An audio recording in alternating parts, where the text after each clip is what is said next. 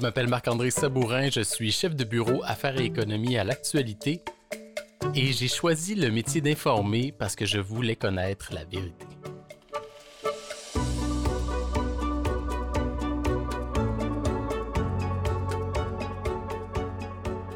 Allô, Steve Proulx, micro du balado Le métier d'informer, le balado qui réfléchit sur le journalisme avec ceux et celles qui le pratiquent. Ah ben, je ne sais pas si vous êtes comme moi, mais depuis quelque temps, j'ai l'impression que l'infolettre a fait son grand retour dans ma boîte de messagerie. Je reçois les infolettres quotidiennes du Devoir. Euh, l'infolettre, euh, je me suis abonné à l'infolettre L'Angle Positif, ça c'est juste des bonnes nouvelles, de La Presse. Euh, je lis bien sûr religieusement l'infolettre de, de Patrick White, mon, mon patron pour ce balado qui nous fait chaque semaine une très utile revue de presse de ce qui se dit dans les médias à propos des médias. Bien sûr, j'ai une, quelques infolettres américaines. Je me suis aussi abonné à InfoBref. Je pense le seul média québécois qui est basé uniquement sur le modèle de l'infolettre. Pourquoi est-ce qu'on revient à ce média qu'on pourrait qualifier de vintage? Quelles sont les bonnes pratiques en matière d'infolettre? Comment est-ce qu'on peut euh, sortir du lot avec sa propre infolettre? J'en discute dans cet épisode avec Marc-André Sabourin, chef de bureau Affaires au magazine L'Actualité, qui, chaque semaine, livre son infolettre Dollars et cents, une infolettre que reçoivent trente-trois mille abonnés, qui est remplie de conseils et d'astuces pour nous aider à faire un peu plus d'argent. J'espère qu'on va pouvoir faire un bon tour de ce qu'est l'infolettre et en quoi c'est pertinent, en deux mille vingt-trois, d'avoir une infolettre pour son média.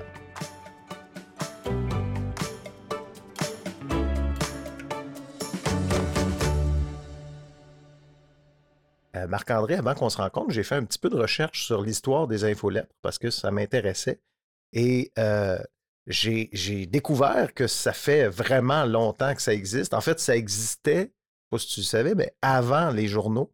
Les journaux sont des dérivés d'infolettres, en fait. Ah, pour de vrai? Okay, donc avant Internet, là, il y a déjà oh, des... Oui, je, je te parle de les premières infolettres, ce que j'ai lu sur Internet. Là, les infolettres étaient manuscrites, donc les gens... Euh, C'était souvent des marchands qui partageaient de l'information sur un domaine ou un secteur et puis ils recopiaient les infolettres. Des fois même, ils disaient qu'il y avait comme un, un côté industriel parce que c'était différentes écritures. Donc, genre une personne faisait une phrase, l'autre personne faisait l'autre phrase, puis ils travaillaient à la chaîne un peu comme ça pour faire l'infolettre. C'était avant l'impression, là. C'était avant Gutenberg. Là. Et, euh... Donc, il y avait, il y avait, il y avait, il y avait une base d'abonnés en quelque sorte, des gens qui voulaient recevoir leurs leur lettres, plus oui. d'une personne, disons cent personnes. Donc, il y avait des... des gens qui étaient intéressés à cette information. Là. Et les journaux se sont un peu inspirés des in- de ces infolettres manuscrites, puis ont repris certaines, certains traits, certains caractères de ces, de ces infolettres-là. Je trouvais ça intéressant. Je ne savais pas que c'était à ce point. Je sais qu'il y a un retour de l'infolettre, mais je ne savais pas à quel point ça faisait aussi longtemps qu'on en parlait. Toi, Dollars et cents, comment ça a commencé, cette affaire-là? Ça l'a commencé... C'est né avec une infolettre, en fait. Donc, okay. Moi, quand je suis arrivé à L'Actualité en deux mille vingt et un, euh, le, le mandat de ma patronne, c'était de lancer une nouvelle infolettre en lien soit avec les, les affaires, l'économie ou les finances personnelles. Euh, c'est un moment où on parlait énormément d'inflation et donc le sujet des finances personnelles s'est imposé. Cela dit, c'est une idée qui avait germé beaucoup plus tôt que ça dans on ma tête. On parle de quelle année, là? On est en deux mille vingt et un à ce deux mille, moment-là. Okay, exactement, okay. deux mille vingt et un. Si donc, ça fait pas si longtemps, ça fait seulement deux ans. Cela dit, ça fait plusieurs années que L'Actualité mise sur les infolettes pour euh, rejoindre non seulement ses abonnés, mais peut-être éventuellement de futurs abonnés. Mmh. La, une des premières infolettes spécialisées qu'on a lancées, c'était l'infolette politique, euh, il y a quelques années pendant une campagne, euh, qui avait très bien fonctionné, mais ça avait été un projet, ce qui devait être un projet ponctuel avait finalement été prolongé. Donc, ça devait seulement être pour la campagne, ça fonctionnait très bien, donc ils ont décidé de le prolonger. Et ensuite, euh, chaque chef de bureau à L'Actualité a été mandaté de créer une infolette spécialisée pour sa section. Okay. Euh, et c'est comme ça que, Do- que Dollars et cents finalement euh, est né en en février deux mille vingt et un. Voilà. Tu présentes fièrement trente-trois mille abonnés. trente-quatre. On est rendu à trente-quatre. On est rendu, on, on est rendu à trente-quatre. Tu changeras ton LinkedIn. Est-ce que c'est considéré comme beaucoup d'abonnés dans le monde de l'infolettre? Je ne sais pas c'est quoi. Est-ce que c'est un succès? À L'Actualité, chose certaine, c'est un succès. Okay. Euh, si je compare aux autres infolettes spécialisées, donc infolette santé, on a dix-neuf mille abonnés, l'infolette politique de mémoire euh, un peu plus que neuf mille. Euh, il y a seulement l'infolette générale, donc la généraliste, celle qui est envoyée à tous les jours, la quotidienne, euh, qui rejoint près de soixante-dix mille personnes. Mais en termes d'infolettes spécialisées, trente-trois mille, oui, c'est, euh, c'est, c'est, c'est un succès. C'est un succès. Et c'est un succès dans la mesure où il n'y a pas seulement j'ai dit trente-trois mille, hein, je suis plus habitué, il faut, faut que je change trente-quatre, le chiffre dans ma tête. trente-quatre mille. C'est, c'est non seulement trente-quatre mille personnes qui reçoivent l'infolette, euh, mais c'est un taux d'ouverture qui tourne autour de soixante pour cent. C'est exceptionnel. Ça, je peux comparer à l'industrie, là, soixante pour cent dans l'industrie des infolettes, un taux d'ouverture, c'est énorme. Euh, un taux de clic qui oscille autour de vingt pour cent, ça aussi, c'est énorme. Donc, moi, il est surtout là, le, le, la, la mesure du succès, je la fais davantage avec le taux d'ouverture et le taux de clic qu'avec le nombre d'inscrits. Parce qu'une infolette qui est envoyée à cent mille personnes, s'il y a dix personnes qui l'ouvre, ça vaut pas grand-chose. Ouais. Euh, mais quand il y a plus de cinquante pour cent des gens qui l'ouvrent, quand il y a plus de vingt pour cent des gens qui l'ouvrent, euh, quand il y a plus de vingt pour cent des abonnés qui, qui cliquent sur un article, qui se retrouvent sur le site de l'actualité par la suite, euh, qui consomment l'information qu'on a mis du temps à créer, ça, c'est un succès. Tu consacres combien de temps, tu dirais, par semaine à la préparation de cette infolette-là? Est-ce que ça occupe une grosse partie de ton temps? Ou? Ça occupe une grosse partie de mon temps parce que l'infolette a vraiment été intégrée au cœur de, de, de, de mon rôle de chef de bureau. Euh, Comme chef de bureau à l'actualité, non seulement je dois écrire des articles, mais je dois aussi commander euh, des articles à des collaborateurs pigistes. Euh, pour les... un petit rédacteur en chef de ta section. Exactement. Je suis un mini-rédacteur en chef de ma section. Euh, or, le succès de Dollars et cents a été tel que euh, depuis euh, plus de six mois maintenant, je me concentre presque exclusivement euh, aux finances personnelles via Dollars et cents. Donc, j'ai beaucoup délaissé tout ce qui est affaires, tout ce qui est économie pour me consacrer uniquement là-dessus.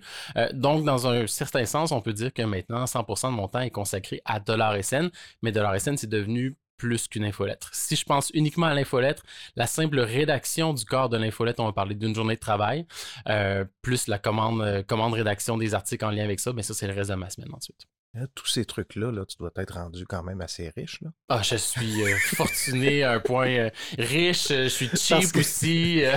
parce qu'il faut dire que cette infolettre-là, puis c'est un peu ce qui fait son charme, c'est que on, on parle, ben, on parle de grands sujets, oui, mais c'est, c'est, ça reste du journalisme qu'on, de service, là, c'est-à-dire voici où est-ce que vous pouvez, comment économiser sur votre forfait de téléphone cellulaire. Donc, on reste dans des sujets quand même très terre à terre. On n'est pas dans des... Ça te plaît, ça, de, de ce journalisme-là, ce type de journalisme-là qu'on dit de service? J'adore ça et Comme je ça. pense que c'est négligé au Québec. Euh, j'ai fait plein de choses hein, avant de faire ça. J'ai, mm-hmm. fait, euh, j'ai fait de l'enquête, j'ai fait du long reportage, j'ai, eu, j'ai fait du documentaire télé. J'ai eu énormément de plaisir à faire tout ça, euh, mais j'aurais jamais eu autant de, de, de satisfaction euh, qu'en ce moment avec Dollars et cents. Ce que j'adore de ça, c'est que j'ai le sentiment d'avoir un impact très concret dans la vie des gens. Euh, à toutes les semaines, il y a des lecteurs, il y a des lectrices qui m'écrivent pour me remercier, pour me dire « Hey, ton, ton truc, ton astuce, je l'ai utilisé, j'ai épargné quatre cent cinquante dollars. » Il y a des gens qui m'ont écrit pour me dire qu'ils avaient économisé des, mi- ils avaient économisé des milliers de dollars grâce à mes trucs, grâce aux trucs de Dollars et cents, de nos, de nos collaborateurs, de nos collaboratrices. Euh, donc, donc ça, c'est une très, très, très grande fierté. Euh, et ça fait du bien de voir que ce qu'on fait euh, a un impact concret dans la, dans la vie des gens. Je dis pas que c'est pas important euh, le, le, le, les autres reportages que je faisais auparavant, euh, les documentaires, l'enquête, c'est essentiel d'avoir des journalistes. C'est très valorisé ça. Dans la profession. C'est très valorisé. Souvent, le journaliste de service l'est un peu moins. Mm. Euh, pourtant, euh, moi, ce que j'aime lorsque, lorsque, lorsque j'envoie l'infolette, c'est que je sais que les gens qui vont l'ouvrir euh, vont trouver des choses qu'ils vont pouvoir appliquer de façon très, très, très concrète dans leur vie. C'est de l'information qu'ils peuvent utiliser dès maintenant et c'est de l'information qui ont de la valeur, qui, qui, qui gagne de la valeur à leurs yeux. Parce news que you can use. News you can use. C'est exactement ça. C'est très concret. Euh, c'est très pratique et euh, ça, ça, ça, ça, ça, l'a, ça, ça l'a aussi changé un peu ma façon d'écrire les articles. Avant, quand j'aurais fait un article en finances personnelles, bon, ben, tu sais, j'aurais peut-être une approche un peu plus sociétale. Donc, je sais pas, lançons quelque chose, euh, les, lan, lançons un sujet comme ça en lien avec les finances personnelles, les, les, les assurances collectives. Hein, un sujet super plate, super aride, on s'entend. Euh, là, j'aurais commencé par faire des recherches. Bon, mais combien de Québécois ont des assurances collectives? Qu'est-ce qui est couvert habituellement? Je veux des statistiques. Je vais aller chercher des entrevues d'experts. Je vais... c'est, c'est, c'est intéressant.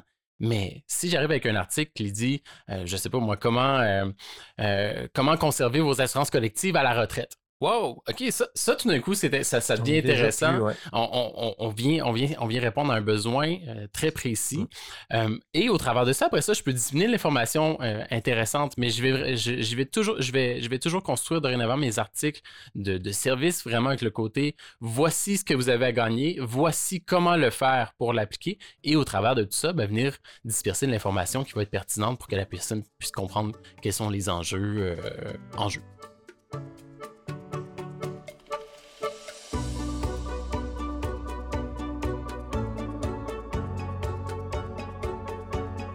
revenons un peu sur l'infolettre en tant que telle. Euh, à, à l'ère de TikTok et de l'intelligence artificielle et de ChatGPT, comment est-ce que tu expliques ce retour? Parce qu'il y a un retour de l'infolettre. Est-ce qu'on peut dire ça? Moi, je, je, je vois plein d'articles, là, la, la, la renaissance de l'infolettre, le retour de l'infolettre. Comment tu l'expliques, toi, ce retour-là?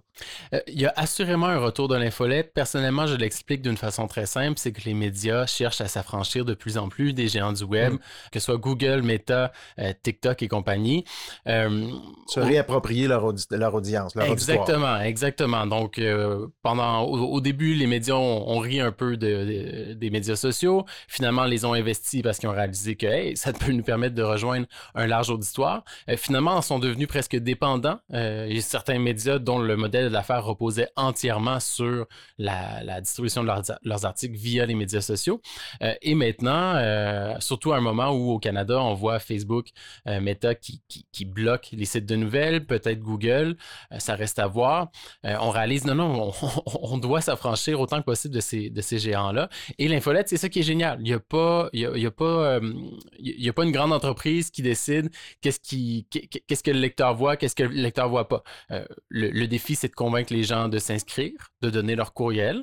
Euh, mais une fois que c'est fait, ben, ils reçoivent directement dans leur boîte courriel les articles que, que, que, que nous, on a, on, on a écrits. Donc, c'est un lien direct et qui s'intègre facilement à la, à la, à la routine quotidienne des gens parce que les gens lisent lisent leur courriel. Euh, donc, on, c'est, c'est, c'est l'équivalent, en quelque sorte, si on revient dans le temps, d'un, d'un journal qui était déposé à la porte. L'actualité, ça reste un magazine imprimé euh, qui est distribué, qui a des abonnés. Mais là, on, on parle d'un, d'un, d'un produit dérivé de l'actualité. C'est, c'est clairement ça. C'est-à-dire que oui, c'est un produit marketing. On peut imaginer qu'il y a des gens qui vont peut-être s'abonner à l'actualité à cause de ton infolettre.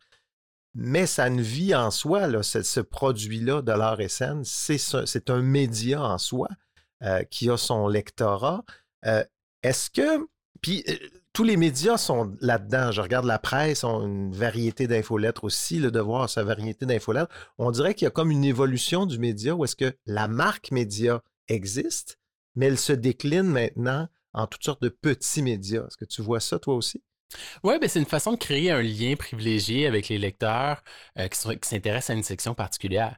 Euh, je pense aux infolettes du Devoir, bon, le courrier de l'économie, le courrier de la planète. Je pense aux infolettes euh, de la presse euh, avec euh, euh, l'argent fait le bonheur, avec, euh, avec euh, la gourmande, entre autres. Euh, c'est, c'est, c'est, c'est une façon de rejoindre des lecteurs qui s'intéressent à un, à un sujet très précis. Mm-hmm. Souvent, il y a un lien de proximité qui va être créé avec euh, le journaliste ou la journaliste qui écrit l'infolettre.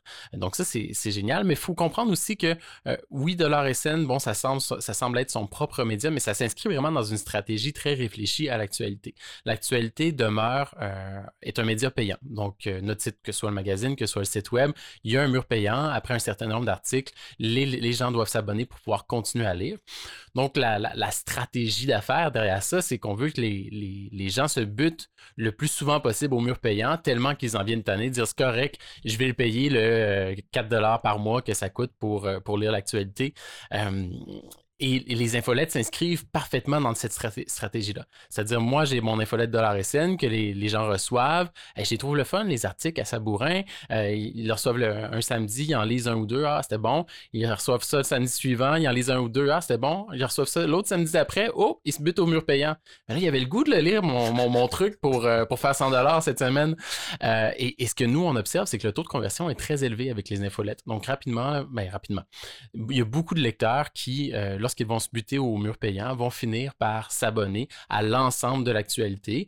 Dans certains cas, oui, ça va être pour lire uniquement les articles de Dollars et cents, mais dans bien des cas, ça va être aussi pour accéder à, tout, à tous nos articles, à toutes nos sections. Et aussi, souvent, c'est pour, ça va être pour des gens une façon de découvrir l'actualité en mm-hmm. soi. Il y a des gens qui vont s'inscrire à Dollars et cents uniquement pour les astuces, mais lorsqu'ils vont s'abonner, ils vont commencer à recevoir aussi les articles faits par mes collègues, des chefs de bureau politiques, chefs de bureau, chefs de bureau sciences et santé. Et ils vont dire, OK, non, finalement, j'en ai vraiment pour mon argent, pour revenir sur le thème. on, fait qu'on, on, on, crée la, on crée le besoin et on, on, le, on, on, le, fa- on le facture un bon moment. Un peu comme quand on vend de la drogue, dans le fond. C'est un peu le, un peu la, la même principe. Si je fais une analogie, remplace infolette par cocaïne, puis Je veux pas t'amener là-dedans. Ben, dis ça, je, je, vais répondre, je vais répondre de la façon suivante. Contrairement à un vendeur de drogue, nos produits vont vous faire du bien. Vont vous faire du bien. Ils vont vous enrichir. C'est, dans correct, le cas de ça, c'est correct d'être addict à l'actualité. Ça, il n'y a pas de problème avec ça. Euh, Il y a un, il y a un aspect aussi euh, technologique, c'est-à-dire que depuis il y a quelques années, il y a eu Substack qui a investi le monde de l'infolettre payante. Ce que je lisais, c'est qu'il y a deux millions d'abonnements payants sur trente-cinq millions d'abonnements. Je sais pas, c'est quand même pas une majorité, mais c'est quand même intéressant. Est-ce que tu pourrais imaginer, toi, dans, facturer, pour, que, que les gens payent pour dollars et cents? Est-ce que ça peut être un, une source? Parce que là, c'est une source de revenus indirects, mais est-ce que ça pourrait devenir une source de revenus direct pour l'actualité? Euh, c'est, des, c'est, des, c'est des choses qui ont déjà été évoquées. Il y a déjà des lecteurs, des lectrices qui, euh, qui m'ont écrit en disant « Est-ce que c'est possible de s'abonner uniquement à Dollars et cents? » Okay. euh, Pour l'instant, c'est quelque chose qu'on n'offre pas. Dollars et cents fait vraiment partie de l'actualité. C'est pas une marque à, c'est pas une, c'est pas une marque à part, euh, mais c'est sûr et certain que c'est le genre de, c'est le genre de choses à laquelle on, on réfléchit. Ça fait partie des analyses, mais c'est, c'est loin d'être quelque chose qu'on, qu'on envisage de faire en ce moment. Euh, cela dit, je trouve ça fascinant de suivre justement euh, la, la, la croissance, l'évolution de Substack euh, et, et des autres joueurs dans, dans le secteur. C'est quand même fascinant de voir de plus en plus euh, de... de De, souvent, ça va être des, des personnes, des personnalités reconnues dans leur, dans leur milieu qui vont créer leurs infolettes, mm-hmm. euh, vont faire payer pour recevoir leur, leurs articles. Et ça aussi, c'est, c'est, c'est fascinant. Là, c'est, ce sont vraiment des individus, en quelque sorte, qui deviennent euh, des médias à part, en, à part entière. Euh, il, y en a, il y en a beaucoup. Puis il y en a qui vont émerger. Un peu comme moi, je, moi, je, je suis de la génération blog. Là. Un peu comme les blogs ont créé des personnalités médiatiques. Je pense que les infolettes vont, vont faire la même chose éventuellement. En fait, je pense que les infolettes, ça va être une façon pour des personnalités médiatiques de euh, gagner de l'indépendance. Donc, mmh. de gagner une source de revenus indépendante qui n'est pas rattachée nécessairement à un grand groupe médiatique. Bon, rattaché à Substack, là. Mais... oui. bon. mais, mais Substack vend, vend la mécanique, oui, il, vend, oui, oui, oui. Euh, il, il vend l'imprimante, puis oui. ben, euh, toi, il faut que tu écrives les textes. Oui, c'est ça. Euh... On en a, on en a parlé un petit peu au début, j'aimerais qu'on revienne là-dessus. Le, le, les bonnes pratiques ou qu'est-ce qui fait qu'une infolettre a du succès ou fonctionne? Qu'est-ce qui fonctionne dans, dans ce média-là? Tu as parlé d'une chose importante, la relation avec les, avec les lecteurs, des gens qui t'écrivent. Puis je le vois dans tes infolettres, souvent tu fais référence à, à, à des gens qui t'ont écrit. Euh, est-ce que ce côté, je dirais, je mets entre guillemets, animateur de pastoral un peu, euh, fon- ça fonctionne? C'est ce que les gens veulent, c'est-à-dire qu'on fait partie d'une gang quand on, quand on est abonné à ton infolette. Euh, ça fonctionne, c'est, c'est, c'est, c'est, une des, c'est l'avenue que moi j'ai choisie. Je pense qu'il y a d'autres options. Je, ce qui est important à avoir avec une infolette, c'est, c'est qu'elle ait une personnalité. Hum. Euh, si un média se contente de, de faire une infolette où elle ne fait que mettre des, des liens vers les articles, euh, pff, il n'y a, a pas beaucoup de plus-value pour, pour la, la personne qui est inscrite.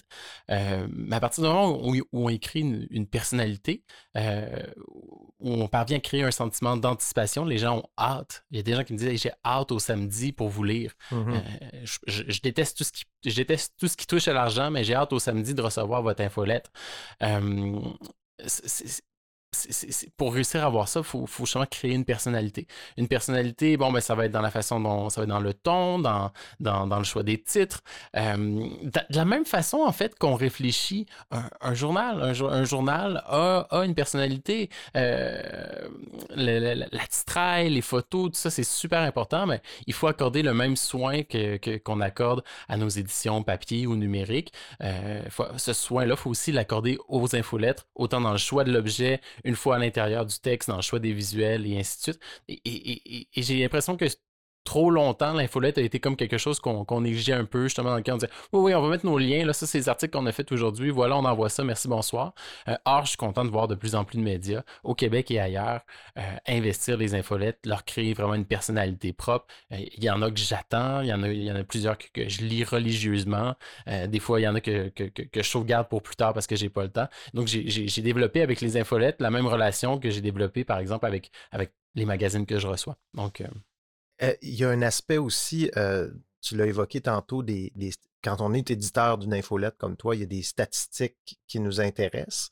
Tu nous as parlé du taux d'ouverture, le taux de clic. Est-ce qu'il y a d'autres choses? Là, je me mets dans la peau de quelqu'un, un journaliste qui a envie de se partir une infolettre. Comment on mesure le succès? Ouais, donc moi, tous les lundis matin, première chose tu que je fais, je regarde mes statistiques. Bon. Je regarde euh, quel est le taux d'ouverture. Euh, le taux d'ouverture, ça me permet de déterminer essentiellement est-ce que l'objet de mon infolettre était bien choisi. Okay. Euh, donc ça, ça me permet après ça de réfléchir dans le futur comment mieux choisir les objets de mes prochaines infolettres. À, à trente-trois mille, est-ce que tu fais des tests A B là, souvent? On, on, en fait, on en fait à l'occasion, mais on n'en fait pas systématiquement okay. pour, euh, pour nos titres. Euh, cela dit, c'est quelque chose que je souhaite euh, faire, mais bon, il faut qu'on choisisse, euh, faut qu'on choisisse nos, nos, nos combats un par un. Mais oui, faire des tests A B, c'est une possibilité. C'est somme toute relativement simple de le faire avec MailChimp. Mm-hmm. Euh, dans le cas d'une infolette qu'on envoie à une heure précise, une journée précise, c'est un peu plus complexe.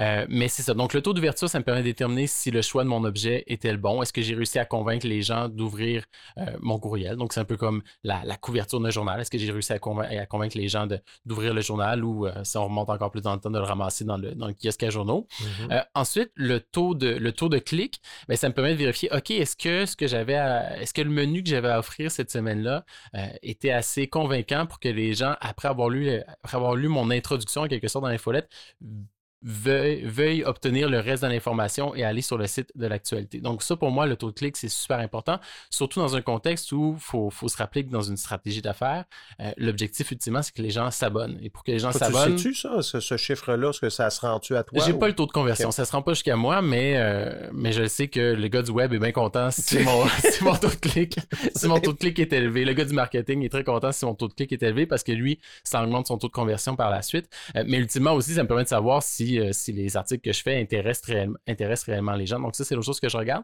Euh, une autre chose que je regarde, euh, c'est, euh, c'est les statistiques de livraison par, euh, par euh, service de messagerie. Okay. Tantôt, je disais que les infolettes permettent de nous affranchir des géants du web. C'est presque vrai. Okay. C'est pas tout à fait vrai. Euh, reste que, euh, bon, beaucoup de gens ont des, ont des, ont des services de, de, de, de boîte courriel avec, avec Google, donc Gmail. Gmail. Euh, avec euh, Hotmail ou, euh, ou Outlook, donc Microsoft. Il euh, y a Yahoo qui on reste peut savoir encore... l'âge de la personne, tout oui. dépendamment si elle est sur Hotmail ou Gmail ou Yahoo. j'ai, j'ai, j'ai, j'ai pas vu Caramel. ça, ça, c'est vieux, ça.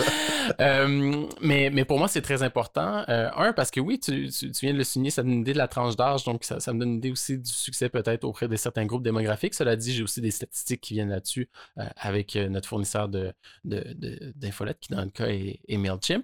Euh, mais ça me dit aussi, est-ce que, est-ce que j'ai eu des problèmes de livraison? Euh, comme je donne un exemple, cette semaine, euh, lundi, je suis arrivé au travail, puis euh, taux, de, taux, de, taux d'ouverture de quarante pour cent. Ça, pour moi, c'est catastrophique. Ah oui. Qu'est-ce qui s'est passé en fin de semaine pour que le taux d'ouverture soit de quarante pour cent? Euh, je suis allé voir dans mes statistiques de livraison, et pour une raison que j'ignore, euh, Out, euh, ouais, c'était Hot, Hotmail, et, euh, Hotmail et Outlook euh, ont mis euh, ce courrier-là directement dans les spams. Ah. Donc, euh, ça représente, je pense, environ euh, quarante pour cent. Des fois, euh... c'est des mots qu'il y a dans, dans le texte ou... Euh... C'est plus compliqué que ça, en fait. Euh, c'est vraiment plus compliqué que ça. Et euh, donc, ça, quand ça arrive, ben là, je le signale à, euh, à notre équipe web. Là, sont, en ce moment même, pendant que, que, que, que je te parle, ils sont en train de regarder okay, qu'est-ce qui s'est passé. Ils ont réalisé que pour une raison X, euh, en fin de semaine dernière, depuis la fin de semaine dernière, Hotmail et Outlook ont mis euh, l'adresse de, qu'on utilise pour envoyer nos infolettes dans une blacklist. Donc là, il faut faire des démarches pour, euh, avec notre fournisseur, voir c'est quoi le problème, faire des démarches possiblement avec euh, les services de messagerie, de, de, avec, avec les boîtes courriel pour se décider. Donc ça, c'est un peu technique, là, mais oh oui. ça pour dire c'est super important parce que si j'écris et que ça se retrouve directement dans le spam, sans même avoir une chance de convaincre les gens de cliquer dessus, bien là, c'est un problème. Donc c'est oui, ça nous permet de s'affranchir, mais on n'est pas C'est pas, c'est pas, on n'est pas totalement libre des géants du web en optant pour les infolettres. Ce que tu racontes là nous, nous, nous démontre que c'est quand même complexe, une infolettre. Il y, y a quand même plusieurs choses à savoir, plusieurs choses à, à comprendre quand on fait une infolettre. As-tu l'impression que c'est un métier que tu es en train, de, une spécialisation du journalisme que tu es en train, toi et d'autres, là, de créer en ce moment? C'est assurément une expertise que je suis en train de développer, euh, que, que j'adore. Honnêtement, en ce moment, si on me disait, Marc-André, euh, oublie ça l'infolette, là, on a besoin de toi ailleurs, euh, mais, euh, ça, ça me ferait la peine parce que j'adore ça. Euh, y a un, y a un côté un peu junkie, tu sais, c'est très, c'est très satisfaisant d'avoir euh, de la rétroaction presque automatique, de pouvoir voir ses chiffres, ses statistiques. Euh, donc ça, c'est sûr et certain que ça, ça, ça, ça, ça, on devient accro à ça. Euh, mais au-delà de ça, Euh, je trouve que c'est un magnifique médium pour rejoindre les gens. L'intimité que j'ai développée avec euh, les, les, avec le, publi- avec le public de Dollars et cents est exceptionnel. Je me fais un devoir de répondre à chaque courriel de lecteur, de lectrice. Des fois, ça prend plus de temps que, que je le voudrais, mais j'adore ça. Euh, je m'en passerai plus aujourd'hui, c'est sûr. Je sais, donc toi, tu es payé pour faire cette infolette-là, mais il y a, mettons qu'on s'adresse à des journalistes indépendants, tu l'as été pendant longtemps. Euh, est-ce que c'est une belle avenue pour un journaliste indépendant de se dire, je vais me, lan- je vais me lancer une infolette, moi, puis je vais, je vais mettre des efforts là-dedans? Est-ce qu'on peut faire de l'argent avec ça? Est-ce qu'on peut... Euh... C'est assurément possible. C'est assurément possible de faire de l'argent. Il y a une infolettre quotidienne que, que, que je reçois tous les jours qui s'appelle The Peak, euh, une infolettre canadienne qui couvre le monde des affaires, techno, start-up, euh, qui a été vendue récemment pour cinq millions de dollars. Ouais. Euh, et ça, c'est une infolettre qui ne fait que, que de la curation. Donc, ils, f- oh, ouais. f- ils font à peu près pas d'articles originaux. Euh, donc, ça, ça, c'est tout dire. Donc, euh, oui, je pense qu'il y a de la place, euh, encore au Québec surtout, euh, je trouve qu'il y a encore de la place pour des infolettres. Euh, cela dit, ça reste, ça reste risqué. Ça, je veux dire, euh, de, de la conseiller à un journaliste indépendant de se lancer là-dedans, il faut vraiment que le, le médium le, le ou la passionne. Ça, c'est sûr et certain. Euh, pour gagner sa vie avec ça, ça va prendre du temps. Il est là le défi, c'est pas, avant qu'une infolette puisse devenir payante, il euh, faut avoir plusieurs milliers d'abonnés, euh, à moins d'y aller avec Substack, mais encore là, pour Substack, il faut être capable de convaincre les gens, de convaincre de payer pour nos articles. Euh, et ça, ça prend plus que notre mère et nos amis. Uh-huh. Euh, donc, ça peut être très difficile. Euh... Je pense que pour, pour se lancer dans le milieu des infolettres à titre d'indépendant, il faut vraiment avoir une niche très précise, savoir qu'il y a un public, il faut avoir une idée, une idée de comment on va rejoindre ce public pour le convaincre de s'abonner à notre infolettre. Euh, et idéalement, si on est capable de, de nicher un secteur où on sait qu'il va y, a, qu'il va y avoir un appétit publicitaire, euh, là, je pense qu'il y a de la place. Après ça, ça, ça va... Ça va relever d'un, d'un, d'un, d'un, projet, d'un projet pour la passion, pour l'expertise. Euh, des fois, ça peut être une façon de faire les histoires qu'on a le goût de faire, mais qu'on ne parvient pas à vendre. Mais de là à en vivre, euh, ça va être difficile. C'est quand même. De toute façon, c'est difficile de vivre, point. Du journalisme, du journalisme point. Indépendant. Merci, euh, Marc-André, pour ce cours cent un sur de l'infolette.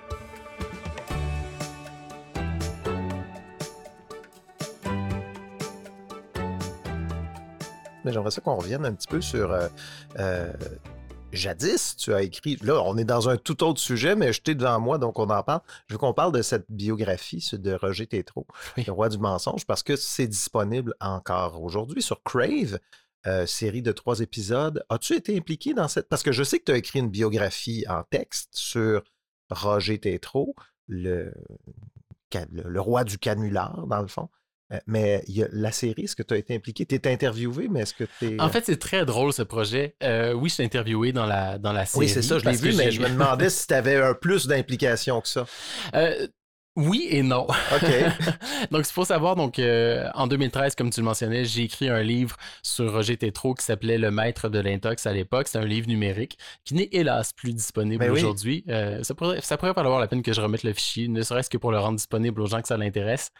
Euh, Et à l'époque, en faisant mes recherches sur Roger Tétreault, euh, j'ai réalisé qu'il y avait un, un, un documentariste qui avait monté un projet euh, sur Roger Tétreault, qui avait interviewé plusieurs personnes de son entourage. Et c'est comme ça, en fait, que j'ai entendu parler de ça. C'est moi, en faisant mes entrevues, okay. Ils m'ont dit « Ah ouais, il y a déjà un gars qui m'a interviewé dans le temps. » Il y a quelqu'un qui m'a donné son nom, je l'ai retrouvé, je lui ai écrit. Il me dit « Ah ben oui, tu sais, j'avais monté un projet, mais j'avais pas trouvé ça à avoir de financement. Tiens, voilà mon scénario. » Ah oui? Fait que moi, pour, pour, pour ma recherche, c'était une mine d'or, parce que dans son scénario, il y avait les coordonnées de plusieurs personnes, euh, il y avait les commentaires de plusieurs intervenants, donc ça m'a beaucoup aidé pour étoffer euh, ma recherche. Évidemment, j'ai fait mon, mon propre texte, mon propre scénario, ainsi de suite. Euh, et, euh, et il y a un an et demi, lorsque j'ai été contacté euh, pour le documentaire, ben, c'est le même, c'est le même réalisateur. C'est Charles Gervais. En fait, c'est Stéphane Thibault, donc il y a deux réalisateurs. Charles Gervais, c'est un ami avec qui j'ai déjà travaillé oui, sur oui, d'autres oui. projets de documentaires, mais le, le, le réalisateur qui avait monté le projet à l'époque, c'était Stéphane Thibault. Et c'est ça, ils m'ont réécrit en disant « Hey, tu sais, on t'avait envoyé le scénario à l'époque. » Tu m'as donné le matériel. Pourrais-tu venir restituer ce, mat- ce matériel? Là. Ben c'est, c'est presque ça, c'est en presque fait, que je suis allé faire dans, dans, dans le documentaire. Et, et et, et j'ai, j'ai, j'ai retourné la faveur aussi. Je leur ai donné les coordonnées ben euh, oui. de gens que j'avais retrouvés, que eux n'avaient pas réussi à retrouver. Donc, ça a été, finalement, ça a été donné, donnant, donnant. Tout le monde, tout le monde est gagnant. Et je suis surtout très content que cette histoire ait pu être, euh, que ce docu- cette série documentaire ait pu être réalisée. Euh, c'est un personnage fascinant de ah, l'histoire ouais. médiatique québécoise euh, qui, qui mérite d'être connu. Et ça, c'est, c'est, c'est, c'est, c'est, c'est, c'est...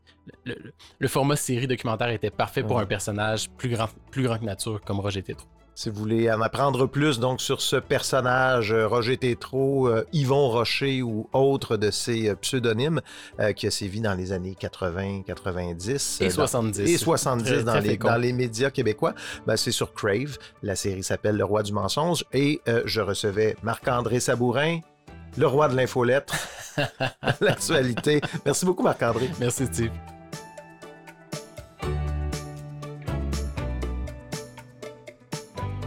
Le balado Le métier d'informer est une initiative de Projet J et une production de l'agence de contenu trente-septième Avenue. Mon nom est Steve Proulx. Pour poursuivre la réflexion sur la pratique journalistique, manquez pas nos prochains épisodes.